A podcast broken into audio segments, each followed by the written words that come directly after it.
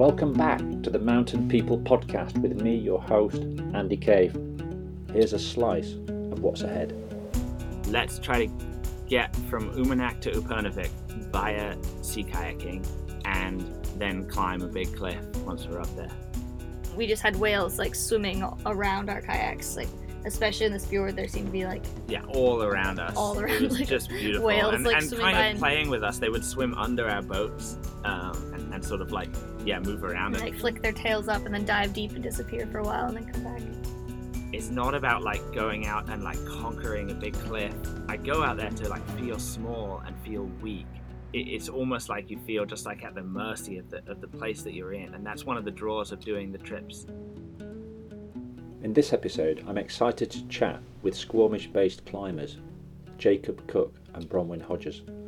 This married duo are no strangers to big journeys across vast landscapes searching out first ascents. We chat about an epic 65 day human powered expedition through northeastern Greenland, where the six strong team kayak and porter for over 300 kilometres through a series of fjords and inlets. They established numerous first ascents before reaching and climbing the vast 1,000 metre tall Kersarsak wall. They make a film of their adventure too, called Sea to Summit. Here the duo share wonderful insights on how they find and then plan for these huge trips. I ask what are the critical success factors, what's their motivation, and what are the moments that make it all worthwhile. Jacob, Bron, great, great to see you. Where are you exactly? Are you are you in like a, a part of your house, or is it the closet, or Oh yeah, it's our closet. We're in the bedroom closet. hmm and whereabouts in the Um, world are you? We're in Squamish, Squamish in Canada. That's your home, right? Yeah. Yeah, yeah. We moved out here about Yeah. five years ago. I mean, home. It. I think like Home I'm pro- base. yeah, home maybe. base. Like we're probably only here like four months a year, I would guess. Because you're Um, always off gallivanting. because we do a lot of gallivanting exactly yeah and it, if you unless unless you like skiing it's really bad in the winter here so it, my strategy for living in squamish is to not live in squamish in the winter if i can possibly avoid it Right. So we we- we're not going to chat about powder skiing here, are we? i hope not no, No, we're going we're No, we going to did chat. just have a kind of cold summer. yeah yeah we Really? kind of gonna- missed summer this year You say you don't like winter, but you know I've seen a lot of your trips. You- You're going to places that look like you know they are cold at times, right? Yeah, we seem to spend our summers in the Arctic, like not infrequently. yeah yeah it's not yeah we definitely yeah kind of go to bad choices for summer if you like sun but And if you like heat. Yeah. If you like sun, I mean, we're going above the Arctic Circle most of these trips. Um, True. We get sun all the time. It's 24, 24 hour daylight. yeah Um, more sun than anywhere else Absolutely. Well, let's dive straight in. I mean, I know you've you've been to Greenland in the past, right? How long ago was when was your first trip there? Yeah, right. So I went to Greenland um, for the first time in 2013. So that was nine summers ago. And it was kind of like my first big remote trip. Um, and it was also my first time working with RAB. I think they gave us some free jackets for that trip, which was like a bold move on their part because, like, I don't know, we we didn't really know what we were doing. Um, and yeah, I just was like completely mind blown by that trip. Like, we were just miles out of our depth, or I definitely was. What was the most adventurous place you'd been to before you went on that trip? Yeah, probably like Gogarth. Well, Uh, come on, is- it's pretty adventurous. Gogarth is pretty adventurous, but it's like maxes out at about four pitches, and then suddenly we were like at the base of this big cliff called the Horn of Upernavik, which is like thirty pitches, and it's kind of like a different scale than anything I'd done before. And uh, yeah, I wasn't as prepared as I could have been. Bron, you you hadn't been to Greenland before. No, your- no. Yeah, Jacob went to Greenland. That was the first summer we had just started dating, um, like that year. Yeah, So so, did- I guess we yeah we met in like 2012. So yeah, we've been together like a year, and then Bron went back to Canada, and I went off to Greenland. I um was a river guide um for a number of seasons in Canada and was like very um I guess accustomed or or uh, like experienced in like living in the wilderness for like a month or two at a time and knowing like what to pack in terms of like a menu or like first aid supplies or just like general camping equipment and like how to kind of establish yourself living in sort of a really remote environment for a, a long period of time. So I remember giving Jacob like some kind of tips about that because he's from like central London and basically climbed at like crags around England. Yeah, and I was Yeah. like giving them like menu ideas and, and kind of yeah. like how most to how most to sort of of my exist sort out of like wilderness, like long term wilderness travel experience, like comes from Bronwyn for sure. Excellent. So, like, yeah, sh- shared skills, pull pull the skills. And this particular trip, just tell us about what was the concept. Uh, I mean, I know that you. I mean, how long have you been back? Just a few weeks. Oh yeah, three weeks maybe now. Uh, yeah, getting about a month. A bit. We've been back about a month. Yeah, and it was it was a long trip, wasn't it? Like, how long were you there? days. And what was the idea? What was the dream? Um, yeah. So I guess it, the kind of um, the origin spark was that when I was there before in 2013, we were on this sailing boat um, uh, to kind of get around, and we wanted to start in this southern area and then do some climbing there, and then move up um, about 400 kilometers to uh, another area like further north. But the boat kind of broke or some aspects of the boat broke. It didn't sink, um, but some aspects of the boat broke, and we never actually made it to the further northern area. And so I've always kind of had in the back of my mind that I wanted to go there because I had a couple of photos of some of the walls there, and the the rock quality looked like a lot better than the southern area near Umanak, where we where I'd spent my time in 2013. And so I've kind of been into um, human powered adventure uh, over the past few years. We've done a couple of big trips, one to Baffin Island and one to the Cirque of the Unclimbables, that were like combined paddling climbing. And so I guess the germ of the idea was like, could I start in the southern area around this town around this town called Umanak and get to the northern area around this town called Upernavik, uh, sort of like get from where I'd been before to this other place I wanted to go under my own steam, um, uh, like with sort of like sea kayaking. Um, and so yeah, the germ of the, the trip was like, let's try to get from Umanak to Upernavik via sea kayaking and then climb a big cliff or two once we're once we're up there. Sounds pretty Well, climb some adventurous. cliffs al- like all along the way. I mean, basically the ta- the that whole coastline just just has like huge granite cliffs rising out of the ocean. And for sure, like now having been there, we we can attest to the uh, the truth and that the earlier place, the earlier region was um, was a little chossier than the northern region. Region, So but I mean, kinda- there are just huge cliffs all the way along that route, and we put up a few lines like on on the way, and um and then climbed this like kind of big cliff at the end. Um, but yeah, just like the whole way, whether we're climbing or just paddling past the cliffs, is like pretty spectacular. Um, And is the climbing a rest from the paddling, or is the paddling a rest from the climbing on this sort of trip? I would say that there was a little bit of a lack of resting. Yeah. Okay. yeah, this this trip I think was the hardest in of all the trips we've done or all the trips I've ever done in terms of like sustained physical discomfort. like I think I was more afraid of dying on Baffin Island, but on this one I was definitely like more uncomfortable for longer.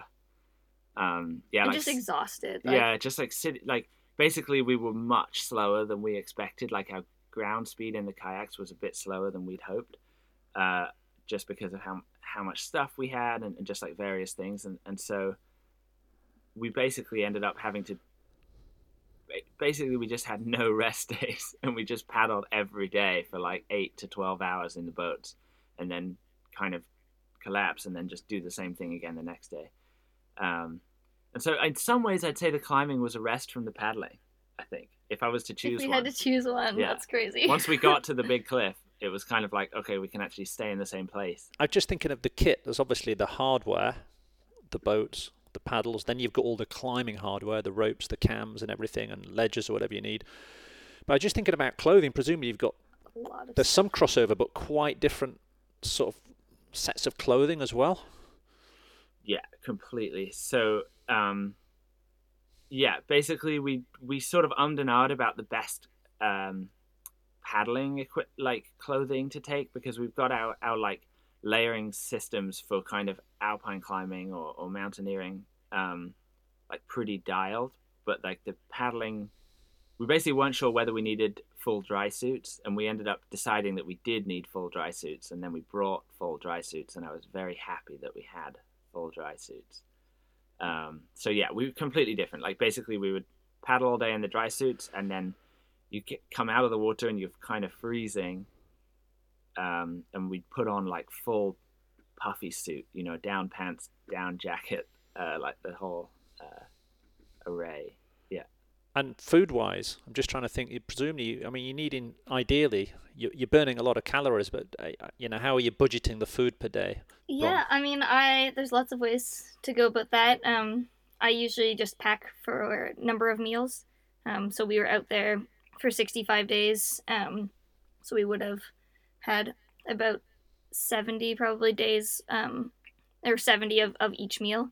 So packing like 70 breakfast, 70 um, lunches, 70 dinners, and then 70 like day snack portion, I guess. How much does a day weigh for for two people, for example, roughly? Oh, I don't actually do it um, by weight, really. I have yeah, just like ratios. We, we do it like... more by like calorie count or something, right. but also like making sure you have good uh, like mixture of food groups. You know, like fat, protein, um, carbohydrates, and some like some kind of vegetables. Even though obviously like fresh veg doesn't last terribly long, but we had a lot of dehydrated food, so we we we had a lot of the prepackaged um, meals, um, like various brands, and and uh, and then also um, do a lot of our own. We did a lot of our own mm-hmm. dehydrating, mm-hmm. and Zach's mom. So Zach, Zach is one yeah. of the tell us about the team the trip.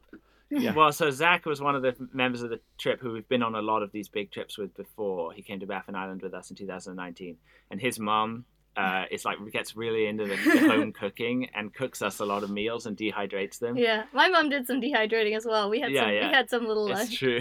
so we had from the parents. Home cooked meals. Nice. Yeah, it was great. so, how many people were on the trip altogether? There were six of us. Yeah, okay. so Jacob and I, and then four others. And they're um, people you've you've done a lot of trips with before, so it's a tried and tested team. Yeah, I mean, not exactly. There's people, no, not a, not a. We hadn't been anywhere like this exact group before. Um, most people knew each other. Um, we knew everyone, but um, yeah, kind of a mix. There was some so uh, the team was Zach and Kelsey and Angela and Jaren.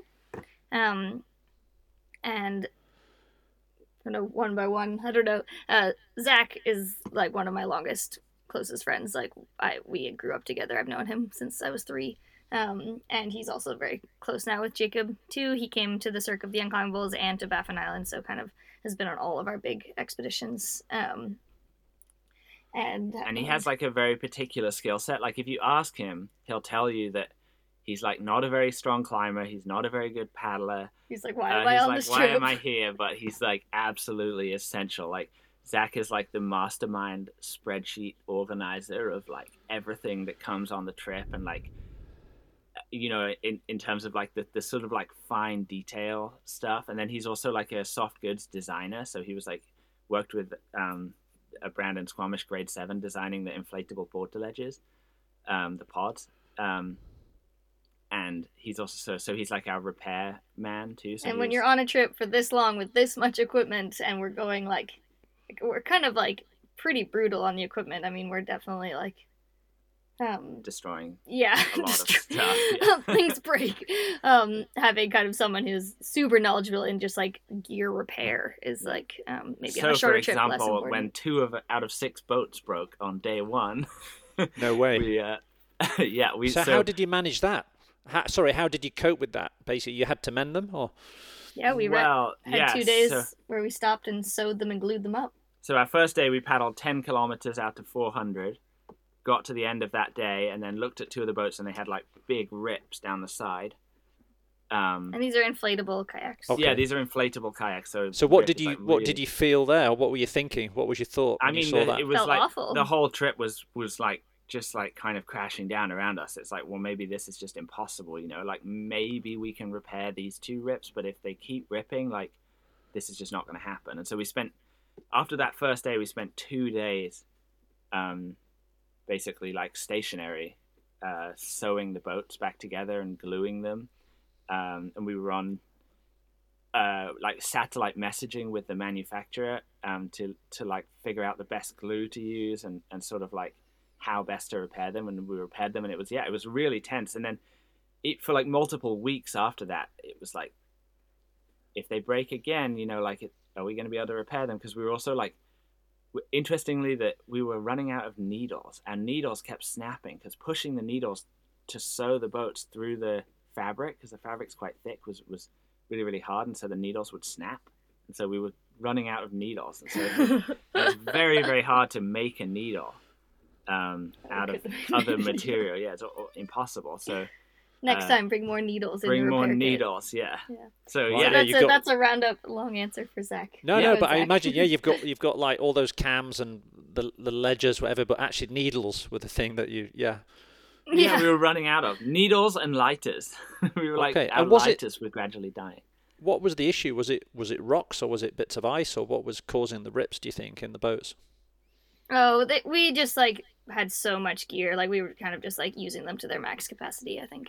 Mm-hmm. Yeah, and we, we I, I mean, it was like pretty specific. Basically, there was like these little like loops on either side of the pontoons, and we were like tensioning, uh, like to hold because we had the boats full of gear, and then we had extra gear on top, and then we were strapping the extra gear down, and we were tensioning these loops that weren't actually supposed to be tensioned, tension. and so that, that's what caused the rip. So then after that, we started strapping gear just like all the way around the boat. Um, so with like the strap going underneath, like underwater, that the boats didn't break after that. So mm. that was good. Well, mate, I mean, it must be amazing. The, the furthest I'm trying to think where I've been above the Arctic Circle. Not many. I mean, in, in, Alaska, but that was just sort of snowy mountains. But I guess Lofoten Islands in Norway is a place that I remember where the light was beautiful and the sort of 24-hour sun. I would imagine it was well. That's what that kind of place. And tell us a little bit about that, the light, and then also I don't know the the wildlife or the plants you see or no plants or yeah what just try and describe the journey from the scene yeah for sure. Um, yeah we were definitely very far north. We were actually quite a bit further north um, than uh, than where we were on Baffin Island. Um, we were at the 72nd parallel I think so we started a bit um, below and ended a bit above the 72nd and the Arctic Circle is at the 69th so quite a bit above the Arctic Circle. Um, and we were yeah out there for two and a bit months. And we basically had a little bit of darkness where we pulled out our headlamp for the first time kind of in the last couple days. Um, so it really was like no not even dusk really just the sun circling overhead in these big circles. Um, yeah daylight just like at all hours which was very um it uh yeah we kind of lost track of time a little quite a lot and we ended up um, because we were uh, a lot of the kayaking we were on a, bit, a schedule with the tides. Um, you want to be trying to go with the, the, the fastest outflow um, that's kind of going in your direction and then stop when it's kind of going against you just to and the winds efficient. too we'd sort of time out paddling with the winds yeah um, and so the kind of like 24 hour um, rhythm that the whole rest of the world kind of lives by uh, kind of went out the window and there was all these like other like forces of nature that were more important and more relevant to us like the wind and the tides.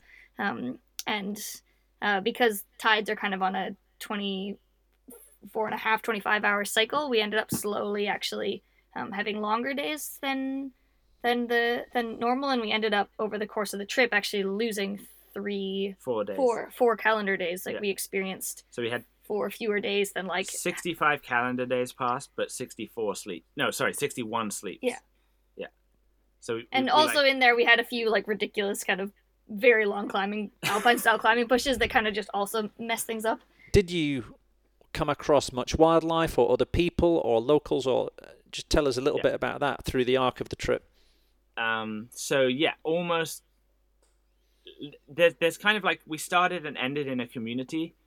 Um, and other than like a few sort of like local fishermen we'd see for like a day or two either side like close to the communities we didn't see another human like the whole time we were out there um, and especially uh, Ukkusissat Fjord was like a big fjord we traveled up for about 100 kilometers the right in the middle of our journey. I don't think anyone goes in there because the the entrance to the fjord is quite shallow, so the locals, even the like the local fishermen, don't take boats in there. So there was like really nobody home for for like that middle section of our journey, which was kind of cool to be to be like really a long way away from from the nearest human. But that Um, fjord was also a, I, we're not sure exactly why, but maybe it's a little bit warmer because of how shallow it is. Um, but it seemed to be like a bath for for whales. Um, we just had whales like swimming around our kayaks, like especially in this fjord. We saw a few whales at other spots too, but especially in this fjord, there seemed to be like Yeah, all around us. All around, it was like, just Wow. beautiful, whales, and, like, and kind by of and- playing with us. They would swim under our boats, um, and and sort of like yeah, move around and, it. like flick their tails up and then dive deep and disappear for a while and then come back. Yeah. Yeah. Um, So that was cool. That that sounds was the yeah. main wildlife. We we Yeah. saw a few other lots of birds. Um, muskox. oh, so the big like huge, yeah. hairy, muskox. horned muskox. Yep, that was a big one. Um, Um, some Arctic foxes. but no polar bears, which was Yeah. excellent because we were very worried about polar bears. We actually had a um, a perimeter fence that went around our campsite, um, sort of like a tripwire um, that uh, the polar bear would set off that would like fire a blank shotgun shell uh, Okay. out of the fence, and so that would like a wake us up and b hopefully like startle the bear. Um, and then we got yeah we also had a, a gun, um, and so yeah that was like kind of like a constant background worry for like a lot of the trip. It's like because also as we went further north, we were going more and more into bear country. Um, we didn't see. but we didn't see one. Yeah, we saw zero polar bears, which is my favorite number of polar bears. Absolutely. So tell us a bit about the climbing. So it sounded like there was some. You passed through some sort of geological fault, so sort of the the rock improved as you went north, right? Yeah, so there's a different type of rock in the northern area. So actually, in the middle of our journey, we had a, a week um, of, of portaging. So so actually, like the, the sea ran out, and we had a week of carrying all our equipment up and over this height of land, 20 kilometers down into the ocean on the other side. And it was like really dramatic. As soon as we dropped into the ocean on the other side, the rock changed um, completely and, and became like this really kind of hard, uh, Red. compact red granite. Mhm. Um, and so yeah, that's what we ended up climbing on mostly.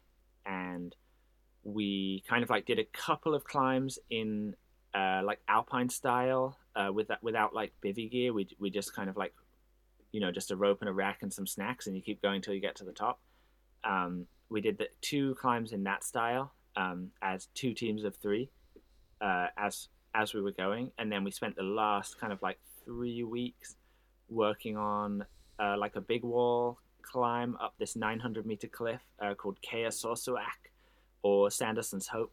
Uh, it's like it was like the old uh, name for it. Sanderson was like some uh, white explorer, I guess. Um, but uh, so the local name is Kea Sorsuak.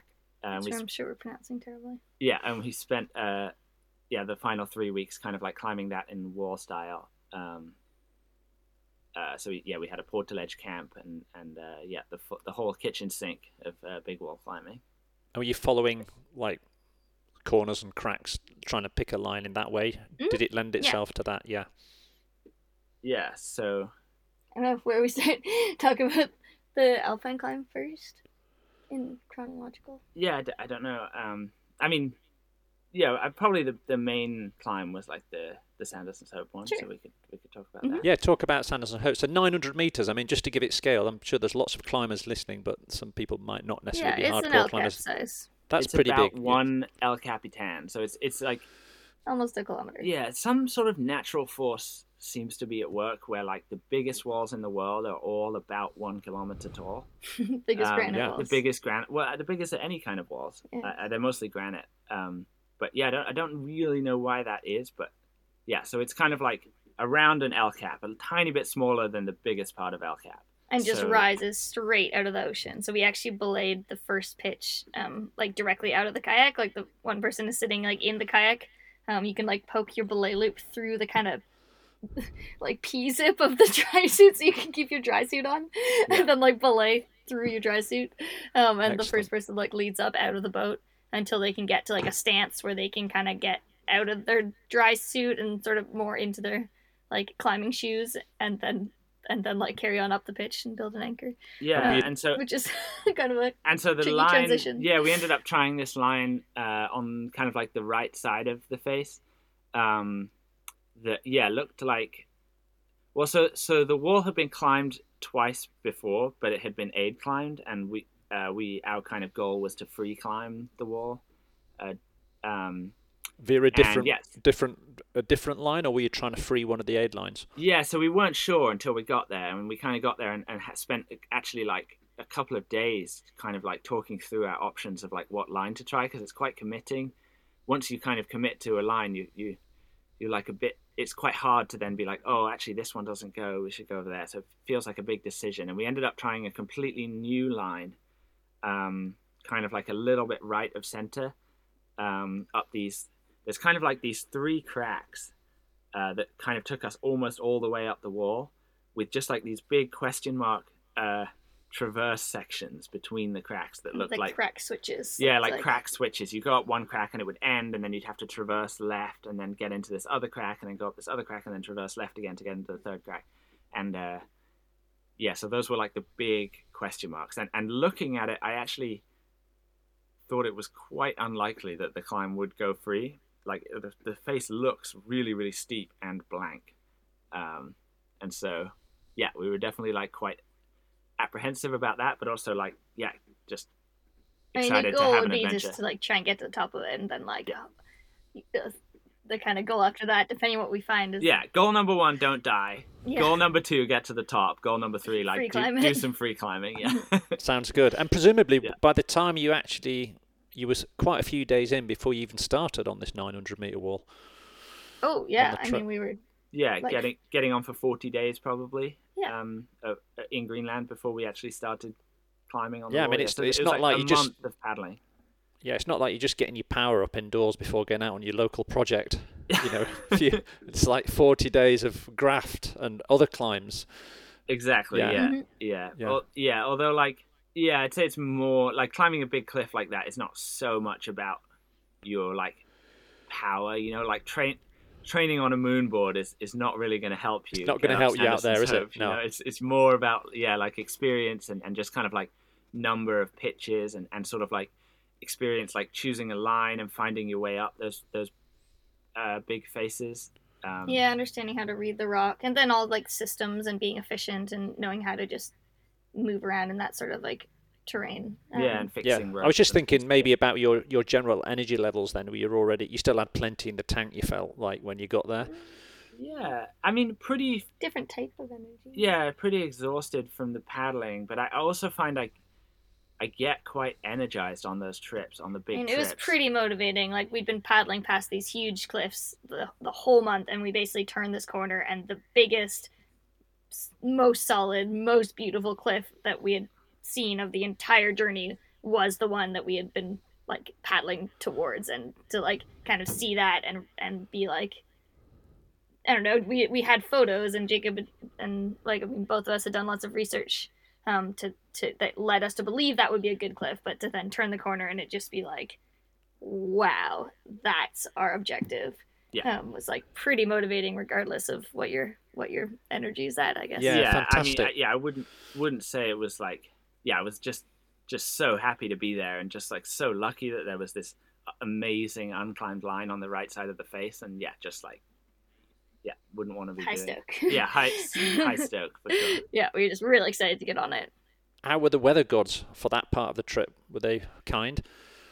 Not entire, not No. very kind at all. Actually, Yeah, Good we had- question. we had like amazing weather for the paddling and the whole time it was just like glorious sunshine and i was just like kept being like it can't just be sunshine forever like i really hope we're not just getting the good weather now and then we're going to get bad weather on the wall and then yeah we did have pretty bad weather on the wall so we were nearing the end, so by the time we arrived at the wall, it was mid-August, which is kind of the end of summer. Um, in yeah the these like, summers are northern communities. really short there Um, so we did end up sitting out um, a number of days of uh, kind of rain slash snowstorm um, up on the portaledges while we were up there. We spent we ended up spending a week, um, so we kind of fixed some lines, um, kind of moving equipment up and getting the line kind of established about halfway up, uh, and then we committed to the wall and to a wall camp in the middle of the wall, and we spent a week up there.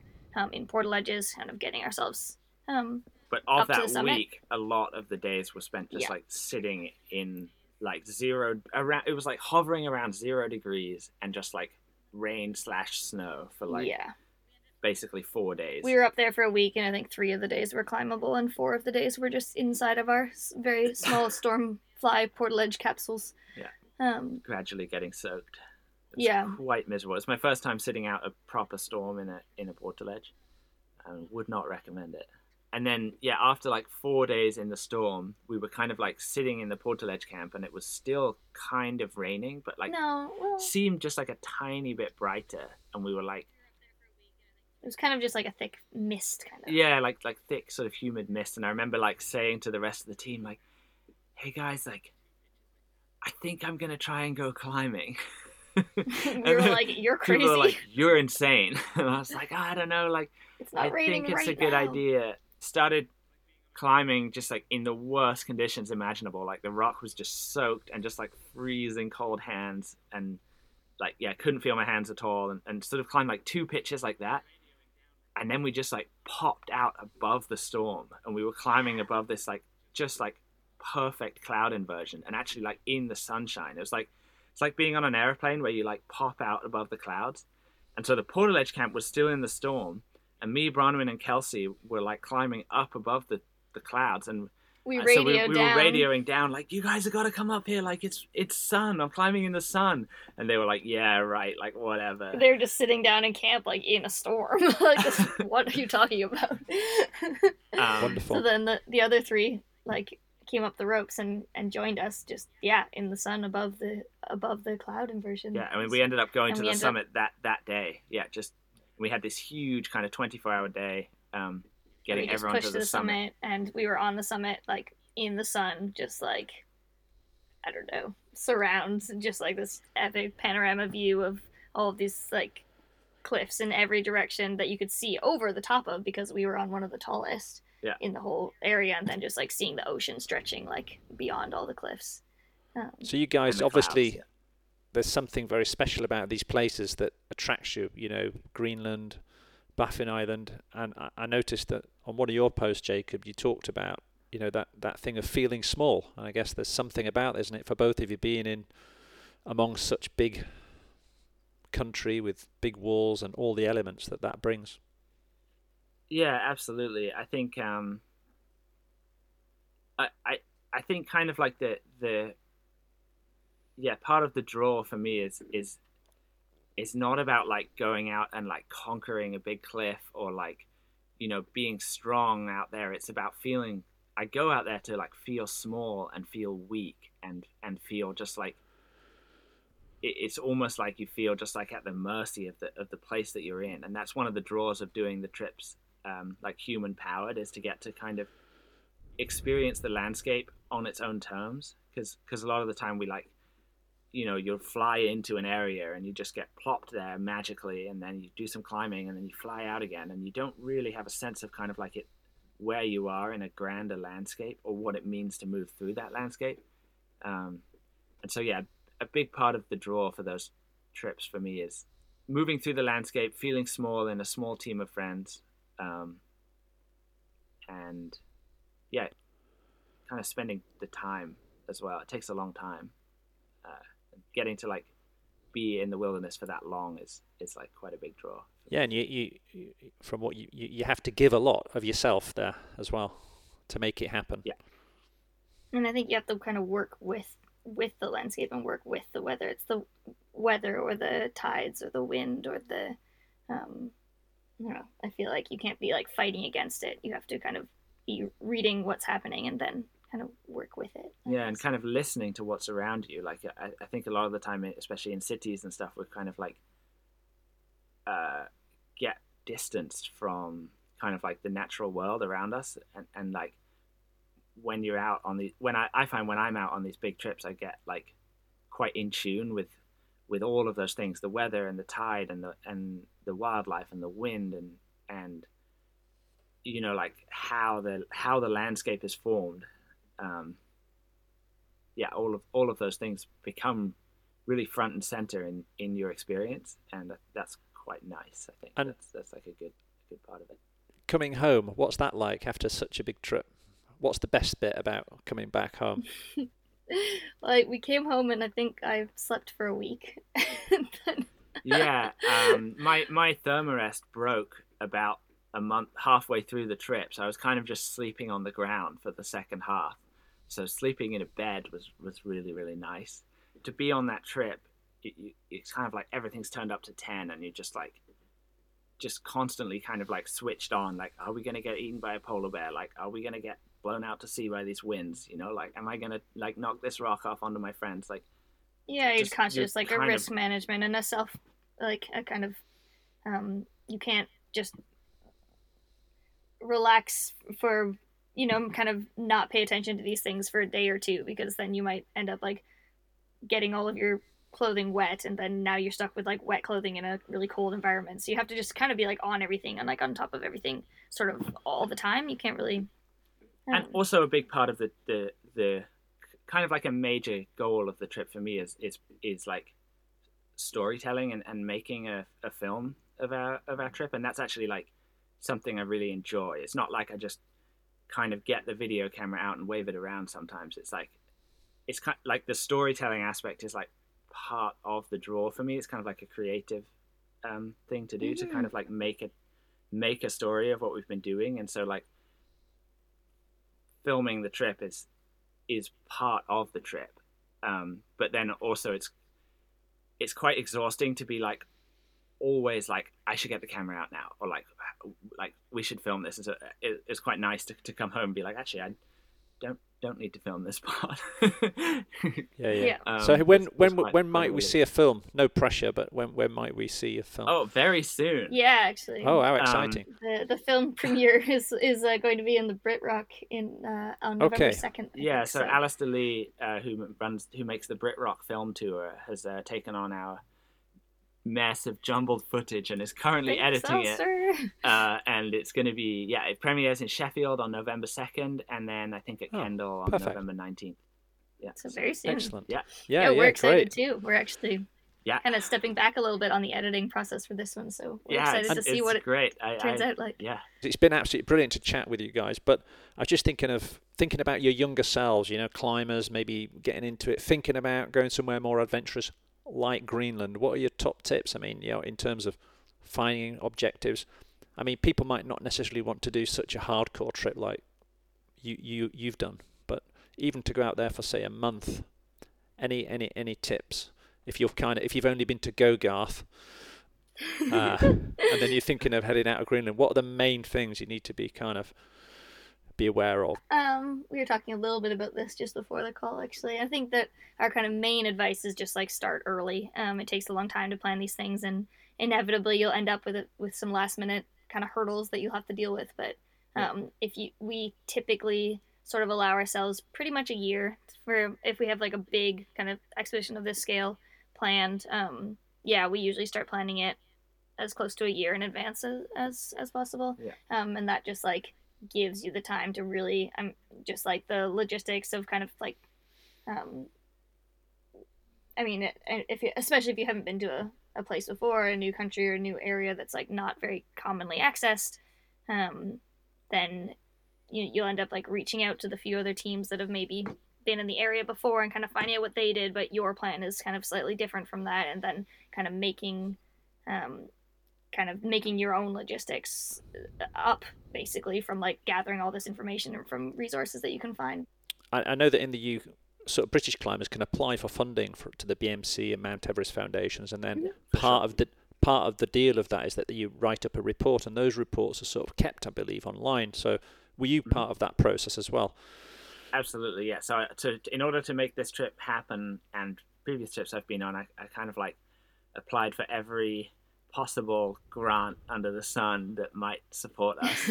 um, and yeah, so we got some some great uh, support from uh, from various grants, like yeah, the BMC and the Mount Everest Foundation. Um, Canadian and Canadians as yeah, well. Canadian the, Alpine Club. the Canadian Alpine Club and, mm-hmm. and various um, climbers can go and find that report if they needed the yeah. sort of logistical contacts information and things like that. Absolutely. Yeah. Mm-hmm. And we'll yeah. be writing up a good, uh, yeah, a very detailed. We have a very detailed. Actually, it's it's online on our website. Um, like PDF document of everything, every logistics possible um, for our Baffin uh, trip, and we'll be doing the same thing for this one. I think it's really cool, actually, something about the climbing community, especially kind of expedition climbing, remote climbing. It's like pretty small. The community, like it's international and pretty small, and everyone is like very happy to kind of share information, and and in some ways, it's almost like it's a really cool experience for us. Like if we share information about a trip and then that allows someone else to go and have their own kind of experience out there that's like uh, it, feels it's really weirdly like nice social thing. for doing these trips that is like so remote you know like it feels like you're really out there and there's nobody else out there but almost because so few people go to these places it's weirdly social. You reach out to someone who's been there like 10 and years 10 ago years you ago and you're like tell me about this cliff in the middle of nowhere in greenland that you went to 10 years ago and they're like oh yeah and they'll I'd send you all to. the photos and like yeah give and you their it's because it, it's so and- important the time that we spend in these places and it like i know that when people reach out to me about you know specifics about the areas i've been to i'm like very happy to, to kind of like help them with that information. But yeah i was- I was just going to say on the on the kind of like advice for, for planning these things there's there's kind of like a weird um split where you you kind of can and have to plan as if your life depends on it. Like you know, planning for this trip was like a year of basically a full time job. You know, for split between Bron and I of like making it happen, like getting the funding, making sure we had the right equipment, um, like figuring out all of our logistics, etc., etc. But then there's this moment where you, you suddenly on the trip, and it's like the planning, all the planning in the world can only get you like 50% of the way there. And with these big trips, the other 50% is just complete unknown.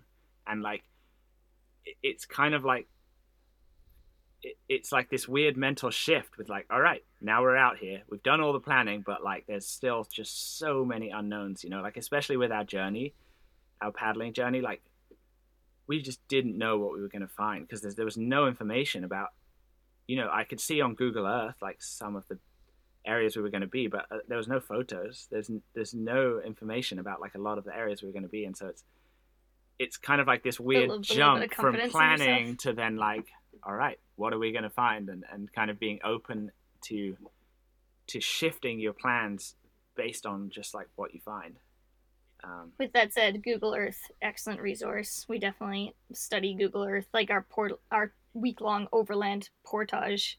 Um, we were able to like figure out. We knew exactly like what the gradient was going to be, and kind of like, um, yeah, detailed elevation profile. you know, and- and exactly, stuff, yeah, things like that. Um, yeah.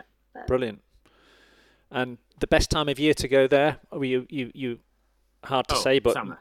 Summer. Any Arctic expedition, I mean, you just, July and August. Short. It's two months basically, Yeah. July and and August, August. is kind of snowy. if you want to go free climbing, uh, you have to go in the summer. I know people go to Baffin Like, there's basically the sea is frozen in April, May, in in a lot of those Arctic areas, Baffin, Greenland, and so a lot of the access to the walls is actually quite a lot easier in April, May because you can get sort of like a, a skidoo or or dog sled team uh, out to a lot of the walls uh, instead of paddling or, or or getting a boat. Uh, but the trouble is, is that time of year it's way colder, um, so a lot more sort of but if like you're trying to do more like mixed or aid climbing and big expedition down suits. If that's what you're into, you can go in the spring. But if you're into free climbing like us, you have to go in the summer. yeah, by far, basically July is like the warm month. Yeah, you want to be And there in July. The more you push it into halfway August. through August, it's like the start of winter. It's so quick. Um, very quickly, because I know you you two never sit still for that long. Yeah, I think we're both going out climbing this afternoon. yeah, and then you've got for the rest of the autumn other trips are in the states and Canada. What what are your plans? It Yep.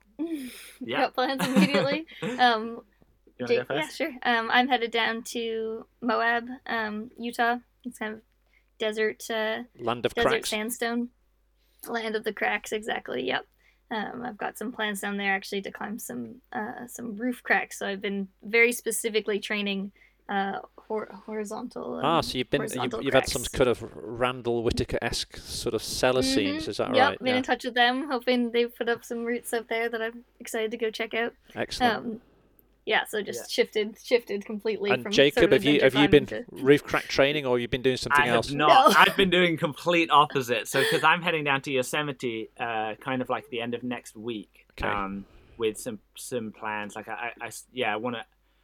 I you know, the Greenland trip was was really really great, but I I felt like I it was like a lot of paddling to like not actually that much climbing, and I feel like a lot of desire to climb a lot. So I, I yeah, hoping to to maybe try the double, so the nose and half dome in a day, or basically um, just climbing a lot basically of pitches, just climb a a lot of lot volume. of pitches in Yosemite. Um, yeah, and then yeah, then I'll be coming back to Kendal uh, to go to the, the premiere of our Greenland film in, in November. So that'll Oh, brilliant! Well, if I'm if I'm there, um, we'll, we'll have a beer. Although this show might Yeah, actually go out after out. that, but that would be really cool. Yeah. Okay. Yeah, that sounds great. Well, it's Like been that. absolutely brilliant to chat with you. Thanks for sharing your uh, adventure.